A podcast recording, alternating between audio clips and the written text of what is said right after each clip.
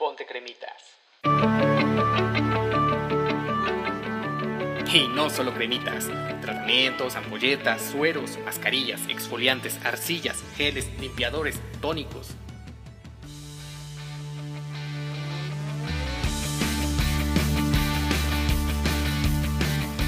El podcast de rutinas, tratamientos y rituales para el cuidado de tu piel. Una cara es más bonita si te pones cremitas.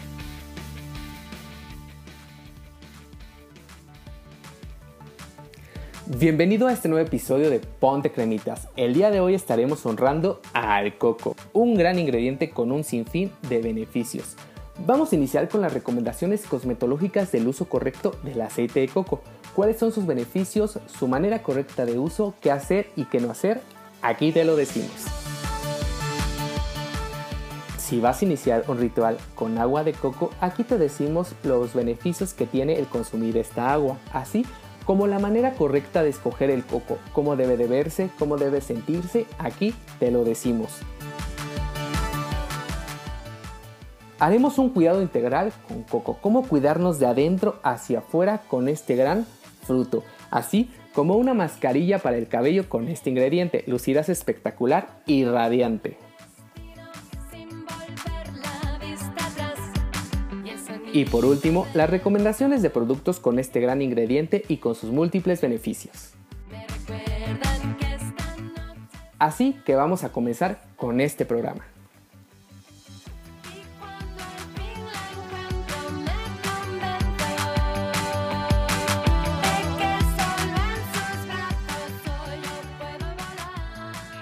A continuación, abordaremos el tema del coco desde el punto de vista de la cosmética el cómo ayuda a la piel, sus características y el modo de uso correcto.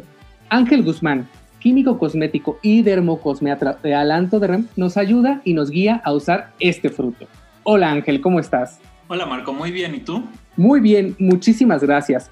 Y como sabrás, el día de hoy está dedicado al coco. Y en el episodio anterior invitamos a nuestros radioescuchas a que nos mandaran sus preguntas y alguna duda que tuvieran con relación a este ingrediente. Así que nos gustaría comenzar con una de ellas. Hola Marco, ¿qué tal? Eh, mi nombre es Antonio Luis, llamo desde Málaga, desde España. Y en primer lugar, déjame que te felicite por tu programa porque me encanta las aportaciones y los consejos que, que dais acerca de, cosmética y de nutrición y, os sigo siempre. Soy un fiel seguidor vuestro. Bueno, aprovechando que hoy vais a hablar del coco y a mí me encanta el coco, me gustaría haceros unas cuantas preguntas al respecto. Eh, el coco ha tenido durante mucho tiempo muy mala prensa, sobre todo en lo referente a nivel nutricional, porque bueno, eh, hay fuentes que hablan de, de que sus grasas saturadas son nocivas para la salud y hay hay otras fuentes que podemos encontrar en, bibliografía o en internet donde, donde se habla de las bondades precisamente de, su grasa para el organismo. Me gustaría, si fuese posible, que eh, me desvelarais un poco el misterio y pusierais luz sobre este tema, porque, porque bueno, suelo consumir coco y, y soy un enamorado de la salud y de la, buena nutrición y quisiera saber cuáles son los pros y los contras de, por ejemplo, del aceite de coco, de la grasa de coco. Muchas gracias. Muchas gracias por tu pregunta, Antonio Luis. Hay mucha bibliografía contradictoria respecto al aceite de coco a nivel nutricional, ya que hay muchos autores que defienden su uso, hay muchos autores que están en contra de su uso. La, mejor recomendación que yo te podría dar es que si lo consumes y te gusta consumirlo, simplemente no lo hagas en exceso. De por sí las grasas saturadas no se recomiendan en un porcentaje muy alto en nuestra dieta, solo un porcentaje pequeño y lo mejor sería consumir grasas que sean insaturadas, que las puedes conseguir en otro tipo de aceites vegetales, pero el de coco no. Entonces puedes consumirlo, pero que no sea en una gran cantidad. Ambas bibliografías, tanto las que están a favor como las que están en contra del aceite de coco, tienen buenos puntos al respecto sobre por qué es bueno o por qué es malo según sea el caso. Sin embargo, lo ideal sería no consumirlo en exceso, ya que todas las grasas saturadas en niveles altos en nuestro organismo pues podrían ser este, dañinas. Respecto a lo que preguntas de forma muy específica, pues el aceite de coco en cuanto a los beneficios que tiene, pues es que te puede aportar un poco más de energía, que ayuda digamos en cuanto a la nutrición por su buena absorción en el organismo, por los ácidos grasos que son de cadenas cortas y evidentemente también por los ácidos grasos insaturados. En cuanto a las desventajas, pues las que ya hemos platicado sobre los ácidos grasos eh, saturados. Pero consumiéndolo en cantidades adecuadas, no hay ningún problema. Muchas gracias Antonio Luis por ser parte de Ponte Cremitas. Y creo que fue un gran acierto abordar el tema del aceite, así como sus bondades. Y retomando esto del aceite de coco, cuéntanos Ángel, ¿cuáles son los beneficios del aceite de coco sobre la piel? Mira Marco, tengo aquí un dilema con el aceite de coco, ya que tú sabes que últimamente se ha utilizado muchísimo, o sea, el aceite de coco es algo que lleva muchos años en cosmética, pero recientemente la gente lo ha puesto de moda y todo el mundo habla de sus beneficios y de lo bueno que es para la piel. Y no es que sea malo, por supuesto que es muy bueno, pero cabe mencionar que el coco, digamos que es bueno solo para ciertos tipos de piel debemos ser cuidadosos con el uso. Respondiendo a tu pregunta específicamente, el aceite de coco tiene un muy buen efecto humectante y nutritivo sobre la piel. Le da luminosidad, le proporciona suavidad y es muy bueno para pieles que son secas o muy secas. Si en un dado caso que no tuviéramos la piel seca o muy seca y lo aplicamos, ¿qué pasaría? Estaríamos en graves problemas porque si mi piel es grasa o es tendiente a grasa, podría resultar un producto comedogénico. Comedogénico quiere decir que me va a producir comedones. ¿Y que es un comedón? Pues son lesiones que son propias del acné. Eh, digamos que un comedón es una lesión pequeña, inicial, que me puede producir luego lesiones inflamatorias. Existen dos tipos de comedones. Hay unos que se llaman comedones abiertos, que son los puntos negros que todos conocemos, y hay otros que se llaman comedones cerrados, que son microquistes de sebo. Estos microquistes de sebo pueden ser originados por el sebo que nosotros mismos producimos en nuestra piel de manera natural, pero estos microquistes de, pues no serían tal cual de sebo, sino de grasas externas. Y justamente el coco, digamos que es tan pesado para la piel, sobre todo para la piel grasa, como te lo mencionaba hace un momento, que justamente podría taparnos los poros y ocasionar que tanto el mismo aceite de coco se enquistara en nuestra piel como bien promover que nuestro propio sebo te cause ese tipo de problemática. Entonces para la piel grasa la verdad es que no es tan recomendable el uso del aceite de coco porque el peso molecular de sus ácidos grasos es muy pesado. Entonces esto va a generar una obstrucción, como te lo decía. En el caso de las pieles secas es muy maravilloso este efecto que es oclusivo o cubriente sobre la piel porque justamente esas pieles carecen de la producción de sebo natural. Entonces, que este compuesto sea tan denso, digamos que le proporciona a la piel una sensación de confort y de humectación durante mucho más tiempo. Por eso es que para las pieles secas es una buena opción.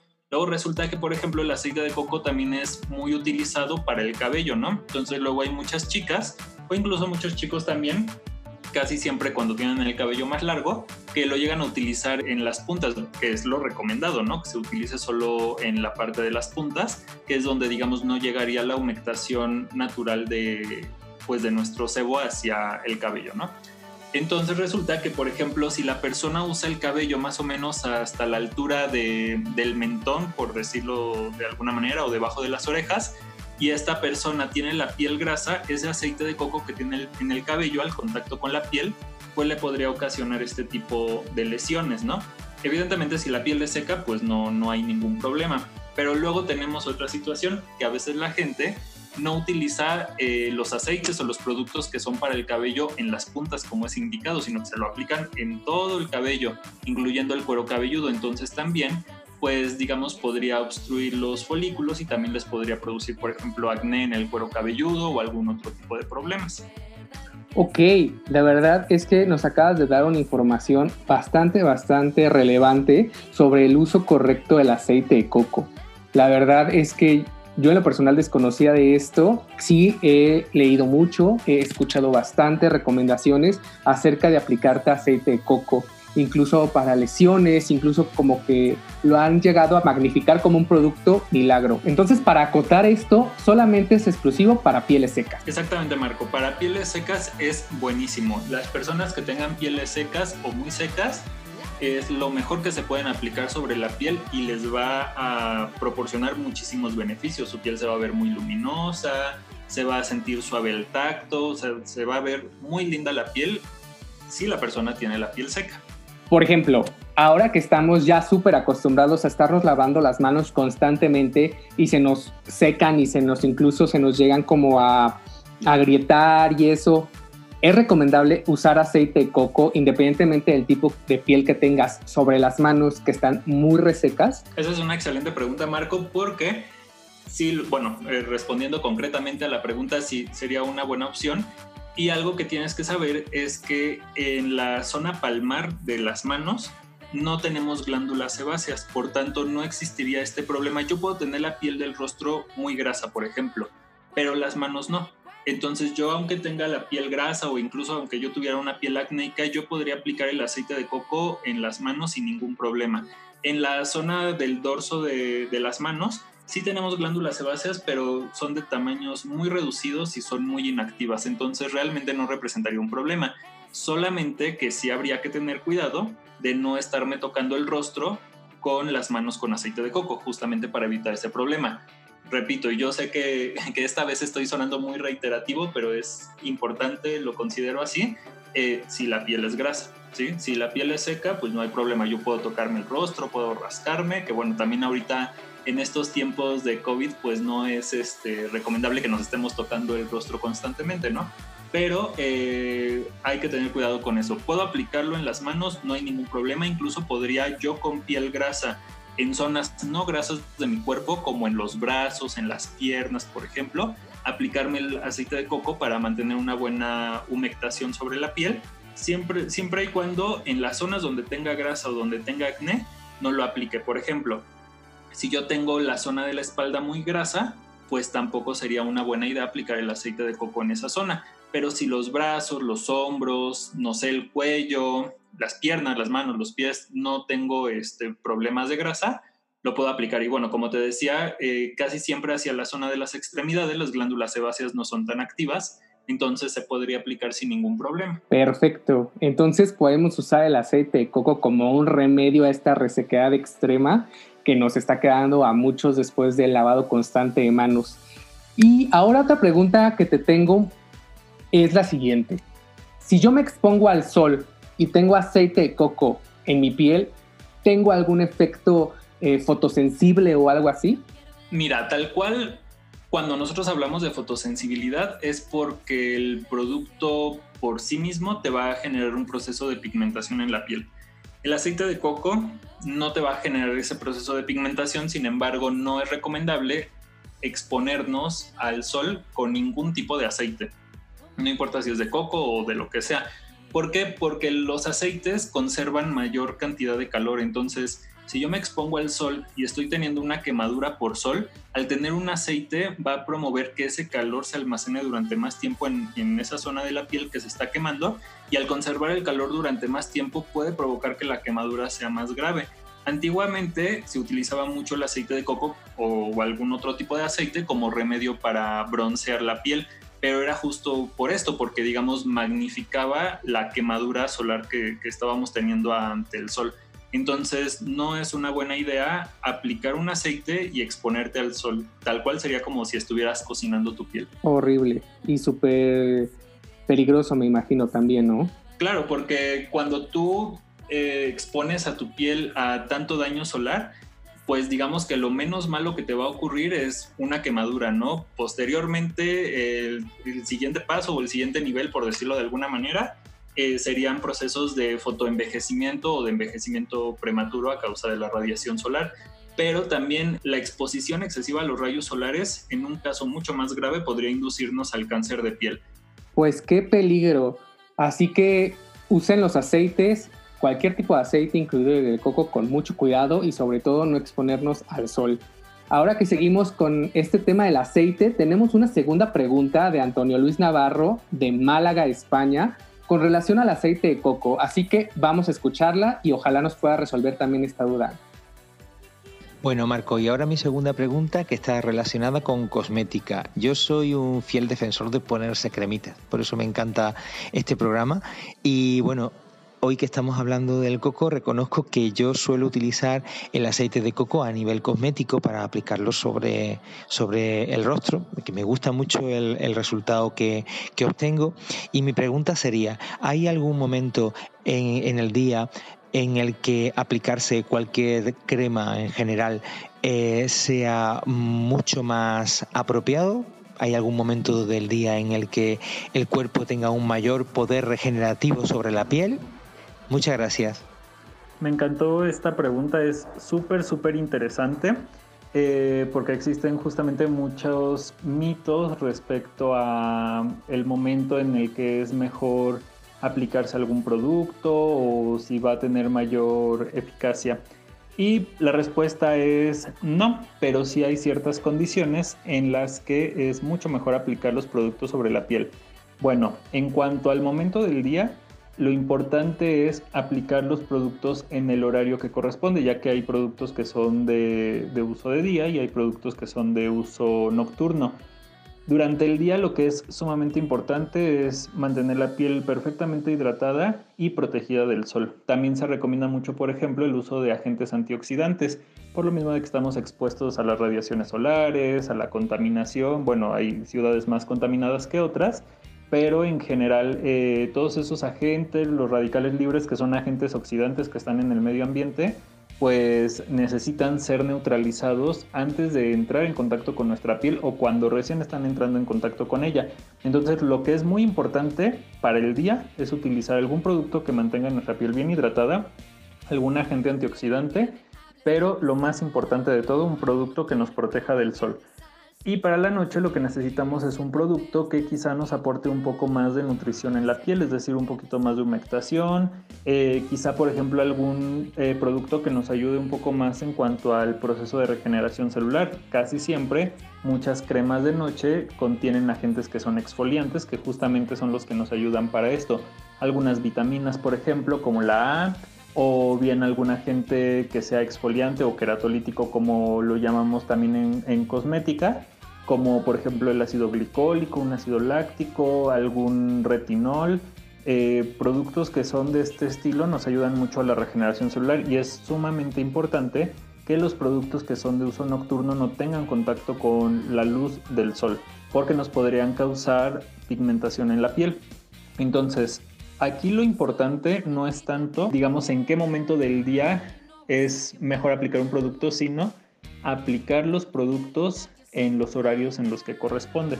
Y bueno, algo que también es sumamente importante que sepan es que todos estos productos se tienen que aplicar con el rostro perfectamente limpio. Entonces, tanto sea el producto de la mañana como el producto de la noche, yo tengo que limpiar perfectamente mi rostro dependiendo mucho del tipo de piel que tenga.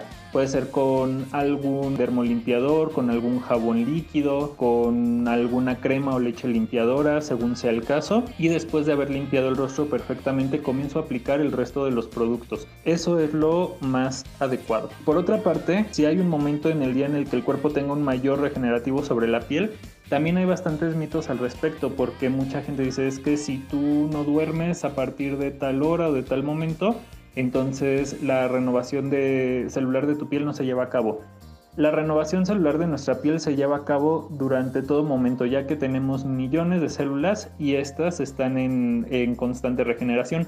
Pero algo muy importante es que esta regeneración celular o esta reproducción celular es asincrónica. Por tanto, tiene que, digamos, cada célula estar haciendo sus propios procesos metabólicos y sus procesos de reproducción celular en momentos distintos durante el día. Ahora, ¿qué es lo que yo necesito para que este poder regenerativo de la piel sea el mejor posible? Que nos alimentemos adecuadamente, es decir, que tengamos una muy buena nutrición y por otra parte, que tengamos muy buen descanso. No importa si yo duermo temprano, si yo duermo un poco más tarde, el objetivo de dormir es tener un sueño reparador y un sueño de calidad. Y por otra parte que al momento en el cual nosotros estamos descansando, es decir, cuando nos vamos a dormir, que la habitación donde estemos esté en completa oscuridad. Entonces no depende tanto como del horario, sino de las condiciones en las cuales estoy durmiendo, ¿sí? Y que sea un sueño completamente reparador. Por otra parte también es importante pues de pronto tomar este un tiempo para, para tomar pequeños baños de sol. Si bien tenemos que proteger nuestra piel contra la radiación solar, también la radiación solar nos ayuda a muchos procesos metabólicos del organismo en general, entonces pues es adecuado tomar pequeños baños de sol de unos 5 minutos por ejemplo. Eh, tampoco es necesario una exposición excesiva y eso nos va a ayudar también a mejorar mucho nuestro estado de ánimo y eso también va a repercutir mucho en, cuanto a mm, todos los procesos que se tengan que llevar en nuestra piel. Nuevamente estamos muy agradecidos, Antonio Luis, de que seas parte de Ponte Cremitas. Esperamos que tus dudas se hayan despejado. Un abrazo grande desde México y continuamos con más, Ángel. Gracias, hasta luego.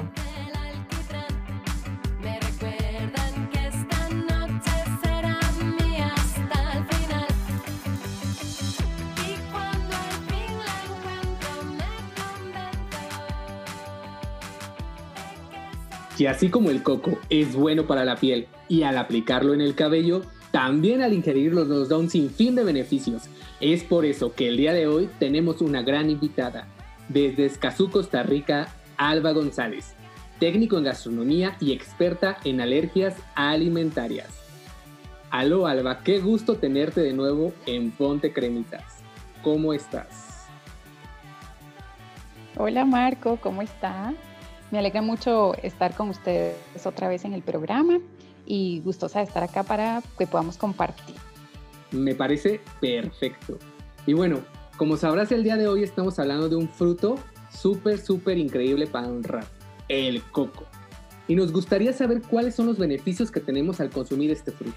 Bueno, consumiendo el coco obtenemos una gran cantidad de nutrientes esenciales para el organismo, y se considera una buena opción para las personas que necesitan una dosis extra de energía. El coco tiene un alto contenido de minerales, sobre todo de potasio, hierro y calcio. Ok, potasio, hierro y calcio. Y mucha gente nos ha preguntado cuáles son los beneficios al consumir el agua de coco. Bueno, les comento que el agua de coco en general nos aporta muchísimos beneficios. El agua de coco, por ejemplo, es perfecta para una correcta hidratación y ayuda a reponer minerales. El coco es un potente antibacteriano y es perfecto para fortalecer el sistema inmunológico. El agua de coco es altamente hidratante y se destaca porque tiene una gran cantidad de electrolitos. El agua de coco además refuerza nuestras defensas y fortalece el sistema inmune, como ya lo mencionamos anteriormente. Es muy rica en fibra y por eso mejora la digestión y combate el estreñimiento. También hay muchas personas que padecen de presión arterial y por eso consumen agua de coco, porque puede ayudar a reducir esta presión alta. Y muy importante, previene el envejecimiento prematuro, es muy baja en calorías y por eso nos ayuda a bajar de peso. Y además reduce los niveles del conocido colesterol malo. Y bueno, ¿se puede mezclar el agua de coco con algún otro ingrediente para potencializar su efecto? No más que combinarlo con otro ingrediente, debemos tener una perfecta combinación entre una alimentación saludable, el consumo de suficiente agua y el ejercicio físico. El coco la verdad no es un ingrediente mágico si, no lo consumimos con constancia.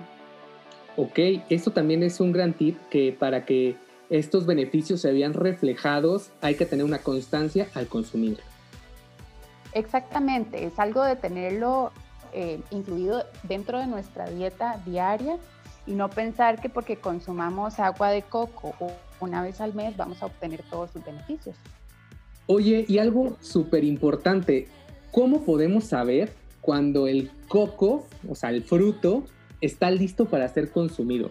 Bueno, entonces en primer lugar, antes de contestar esta pregunta, es muy importante recordar que podemos encontrar el coco en sus diferentes presentaciones de manera natural. Una de las presentaciones es cuando, por ejemplo, vamos a la playa y encontramos el coco con su cubierta exterior tal cual está en, la planta, en el cocotero. Y la otra sería como cuando vamos a un supermercado y encontramos ese coco ya sin esa cubierta de color verde, sino que ya lo encontramos con su corteza café. Entonces, nuestro primer indicador visual, si estamos encontrando la fruta con su cubierta completo, un indicador visual es que la cáscara exterior, la que es de color verde, se va arrugando y al moverlo eh, cerca de nuestro oído, el agua suena. Y si encontramos el coco, por otro lado, lo encontramos ya sin esta cubierta, aplicaríamos la misma técnica. Lo moveríamos cerca de nuestro oído y escucharíamos que el agua suena adentro. Ok, escuchar el agua dentro del coco es el principal indicador para saber si el coco está listo para ser consumido, ¿cierto? Exactamente. Y si ya encontramos el coco solito con la cáscara café, no debe de haber rastro de moho ni zonas que estén más blandas o más húmedas. Si la cáscara está agrietada, significa que ya no tiene líquido dentro y lo más probable es que está mohoso en su interior. Ok, eso es bastante interesante, revisarlo por todos lados, que no tenga moho, que no tenga zonas blancas y que no se encuentre cuarteado. Sería el segundo tip, ¿no? Exactamente. Si ya está roto, lo más probable es que esté echado a perder por dentro. Perfecto. Entonces con esos dos pasos ya nunca vamos a escoger un coco de manera incorrecta. Y bueno, algo que siempre cuesta mucho trabajo cuando se compra un coco, cuando queremos ser un poquito más naturales y no comprarlo o ya cortado o el agua embotellada, sino realmente hacerlo pues de manera más artesanal o de manera más natural, ¿cómo podríamos abrir un coco de manera sencilla? Bueno, Marco, esta es una excelente pregunta, porque podemos encontrar varias maneras para abrir un coco. Si ya somos expertos, solamente bastará con vaciar el agua, rompiendo los tres pequeños orificios que por lo general el coco tiene en su corteza. Después, lanzarlo al piso o contra una superficie lo suficientemente dura para poder partirlo. Eso sí, después deberemos recoger todas las piezas de todos lados como si fuera un rompecabezas. Si tenemos más agilidad con las manos, podemos tomar el coco con la palma de la mano e irlo golpeando con un martillo y girando hasta partirlo. Pero si no, podemos hacerlo usando una tabla de cocina un desatornillador o un punzón y un martillo. Y lo que vamos a hacer es apoyar el coco en la tabla de cocina con mucho cuidado e introducir el desatornillador o el punzón y poco a poco golpeando el extremo del desatornillador, irlo golpeando para que así podamos introducirlo dentro del coco. Vamos a repetirlo golpeándolo varias veces para así poderlo partir. Ok, pues ahí tenemos tres maneras diferentes de, partir un coco. Ahora sí que depende mucho de la experiencia que tengamos y también del tipo de espacio que tengamos, ¿no? Porque el estrellarlo sobre una superficie quizás sea complicado si vivimos en algún apartamento. Eh, y creo que igual la, la, que yo consideraría un poquito más segura sería la última, con mucha precaución, ir golpeando con el desatornillador, desarmador o punzón y poco a poco ir abriéndolo y partiéndolo en dos, ¿no? Marco, y también es muy importante recordarles que luego de abrir el coco, la pulpa debe ser de color blanca y debe de tener ese olor característico y agradable a coco. Si por el contrario está lleno de moho, probablemente el coco no esté en buenas condiciones. Y bueno, esta agua de coco se puede obtener directo del fruto, pero también vemos que en el supermercado o en tiendas de autoservicios este, venden ya el agua eh, embotellada y empaquetada, que sí es quizá un poquito más práctico. ¿Tú recomiendas usar también esas aguas empaquetadas o embotelladas? ¿O prefieres la natural? ¿O cuál sería el tip que tú nos das? Bueno, Marco, sí, como lo estás mencionando, en el supermercado podemos encontrar montones de productos que en su etiqueta dicen que están hechos a base de coco o que tal vez es una mantequilla de coco agua de coco.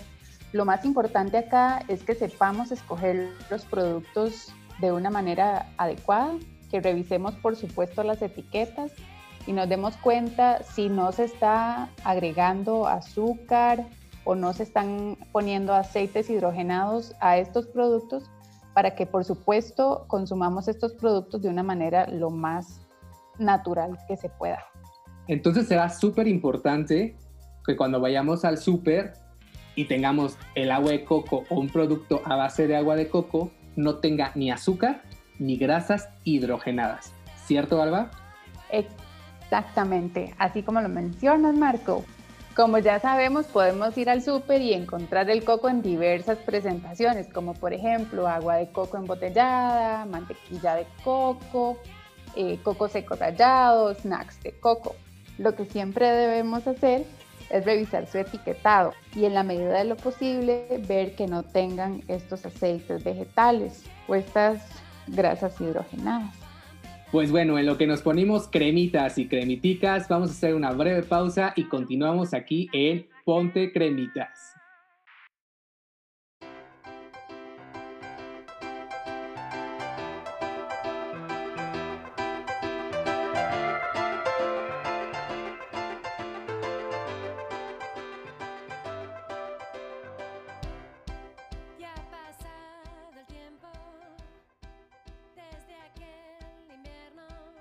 Y bueno, hoy vamos a hacer un cuidado integral con este gran ingrediente que es el coco. Vamos a aprender a cuidarnos de adentro hacia afuera. Es por eso que tenemos a una gran invitada y parte de Ponte Cremitas, Montserrat Rodríguez, fundadora de Chia Magazine y entusiasta de la belleza. Hola Monse, ¿cómo estás? Hola, hola, ¿cómo estás Marco? Bien aquí emocionada de estar otra vez en Ponte Cremitas. Muchas gracias, Monse. Podemos entrar de lleno con este gran ingrediente y vamos a hablar del cuidado interno, cómo sentir bienestar con este gran ingrediente que es el coco. Así que, Monse, por favor, no perdamos más tiempo y cuéntanos cómo podemos hacer este cuidado de adentro hacia afuera con el coco. Bueno, primero que nada decir que el coco es un elemento súper nutritivo que aporta un montón de cosas que podemos aprovechar prácticamente todo el coco, desde el agua, desde la pulpa, eh, se puede hacer leche de coco, incluso la parte dura del coco se usa para hacer unos tazones que pueden ser bastante bonitos para la casa. Entonces de verdad es una fruta que se utiliza muchísimo y que nos trae muchos beneficios a nosotros. En esta ocasión, la receta que les traigo es con la leche de coco.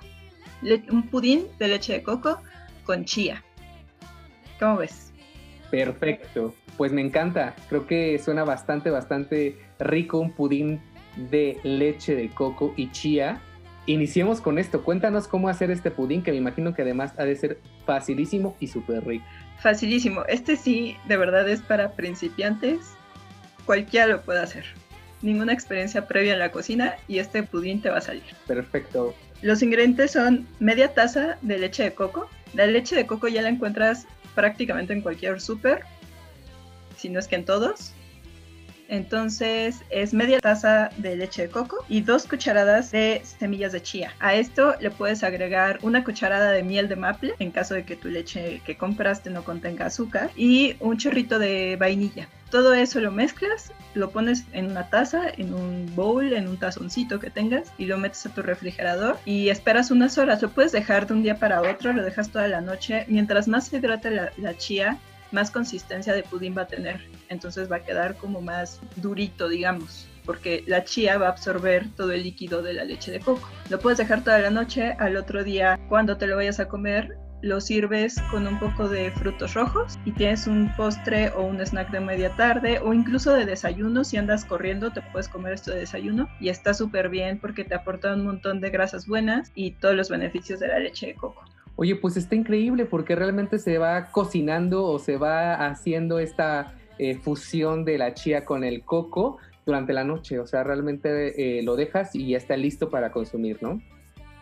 Exacto, de aquí no tienes que prender ni microondas, ni estufa, ni licuadora, absolutamente nada. Solo es mezclar los ingredientes. Perfecto. ¿Y este postre podemos gerir cotidianamente o crees que es un poco calórico para consumirlo diariamente?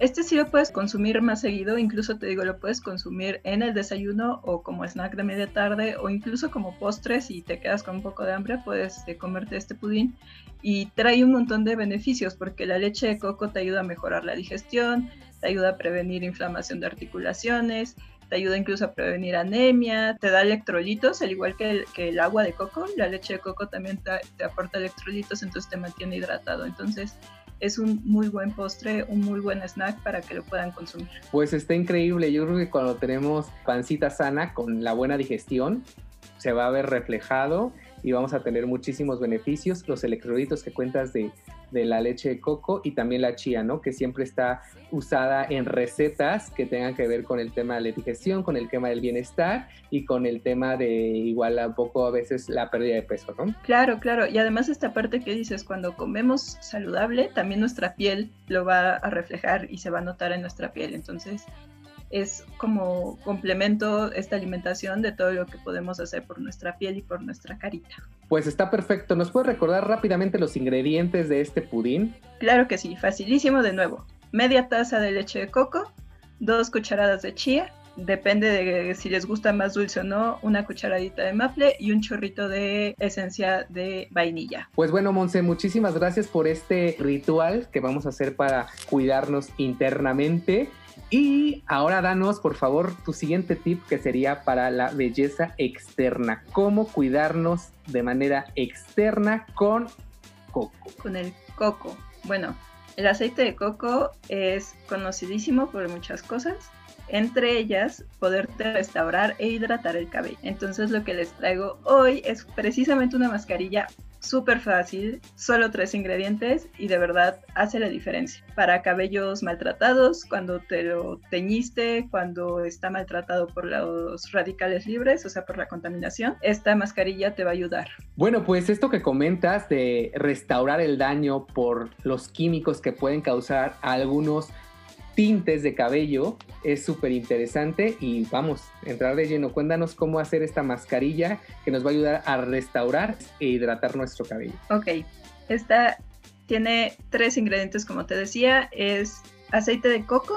aceite de oliva y miel solo esos tres ingredientes. Puedes mezclar una cucharada de aceite de coco. Normalmente el aceite de coco lo venden como en estado un poco más sólido. Si es así el que consigues, lo puedes meter en tiempos de 10 segundos al microondas para que se vaya derritiendo poco a poco y no se te vaya a quemar. Y le agregas el aceite de oliva, igual dos cucharadas de aceite de oliva por una de aceite de coco, porque el aceite de coco puede llegar a taparte los poros de la piel o la fibra del cabello. Entonces se le mete más aceite de oliva para evitar y la miel que también sirve para regenerar y con eso lo mezclas en un tazoncito y te lo pones de medios a puntas, ya sabes, cuidando no tocar el cuero cabelludo para que no se haga grasoso. Este te lo puedes dejar si andas eh, lavando los trastes o trapeando o limpiando la casa, te lo puedes dejar y ya cuando te metas a bañar, sí hay que enjuagarlo muy bien con agua tibia y te va a hidratar el cabello y a restaurar. Perfecto, está súper sencillo muy práctica la receta y es algo que puedes dejar en tu cabello mientras haces alguna otra actividad. ¿El tiempo de espera de esta mascarilla en el cabello aproximadamente de cuánto tiempo sería? Te digo, esta la puedes dejar mínimo 20 minutos, máximo te la puedes dejar dos horas y no hay ningún problema. Y bueno, esta mascarilla es muy fácil de hacer, como usted ya lo vio, con ingredientes que tenemos siempre en casa, ya sea el aceite de olivo, ya sea la miel. Entonces realmente eh, nos va a funcionar bastante bien para el cabello maltratado y ya sabe que el tiempo de efecto es de 20 minutos a 2 horas dependiendo del daño en tu cabello. Y bueno, ya tenemos un ritual completo con este gran ingrediente que es el coco. Cuidando desde la parte interna con este rico pudín de leche de coco con chía y la parte externa con nuestro cabello, cuidándolo de lo maltratado con esta mascarilla restauradora hecha a base de coco, aceite de oliva y miel. Pues muchísimas gracias, Mont. Gracias por haber estado en este último capítulo de la primera temporada de Ponte Cremitas. Nosotros seguimos con más información y regresamos en un momento.